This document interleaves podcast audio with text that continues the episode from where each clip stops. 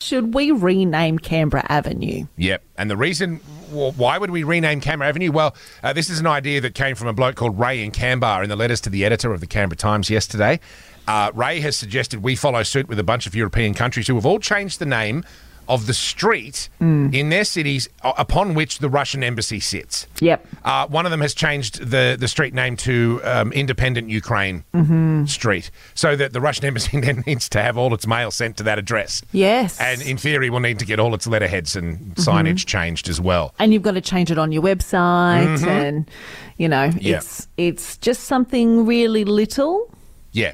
but something pretty powerful And a thousand little things very quickly add up, um, which is what this is all about. And it's a fun way of, of looking at it as well. But Ray from Watson joins us, Kristen. And rather than uh, renaming Canberra Avenue, you know, Ukraine Freedom Avenue or whatever we decide, apparently Ray's got an even better idea. Good morning, Oh. Ray. Good morning. I wouldn't say that it's an entirely different idea. I just Mm-hmm. thought that it's worth considering the Mm. fact that we don't re- need to rename all of Canberra Avenue because if you think about it, Barry Drive turns into Belconnen Way. Mm. So we can just name the relevant section that Damn it, will Ray. Where have you been all my life? I'm in here drinking coffee, playing songs, mucking around, and, and, and Ray's out there thinking, Kristen.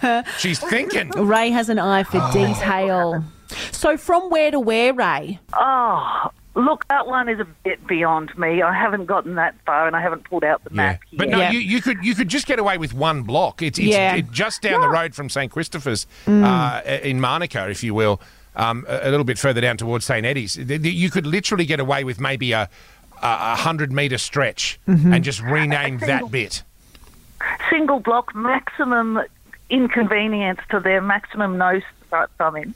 You know, Ray, minimum inconvenience to the rest of everyone. look, I, Yeah. don't, I don't want to talk you up too much, Ray, but round of applause for Ray, please, ladies and gentlemen. Yes! well done ray thank you That is a genius idea, and I'm going to make some calls to the uh, what is it, Kristen? The National Capital Authority. You reckon Mm. Yes. we, we're going to need to get in touch Yes. with? Yeah. Mm-hmm. Um, uh, and see if I can get that sorted out by three o'clock this afternoon. and ab Oh well, yeah, we'll we'll let him know when it's all sorted. yeah yeah You know, but more of a courtesy. We'll drop him an email. It's fine.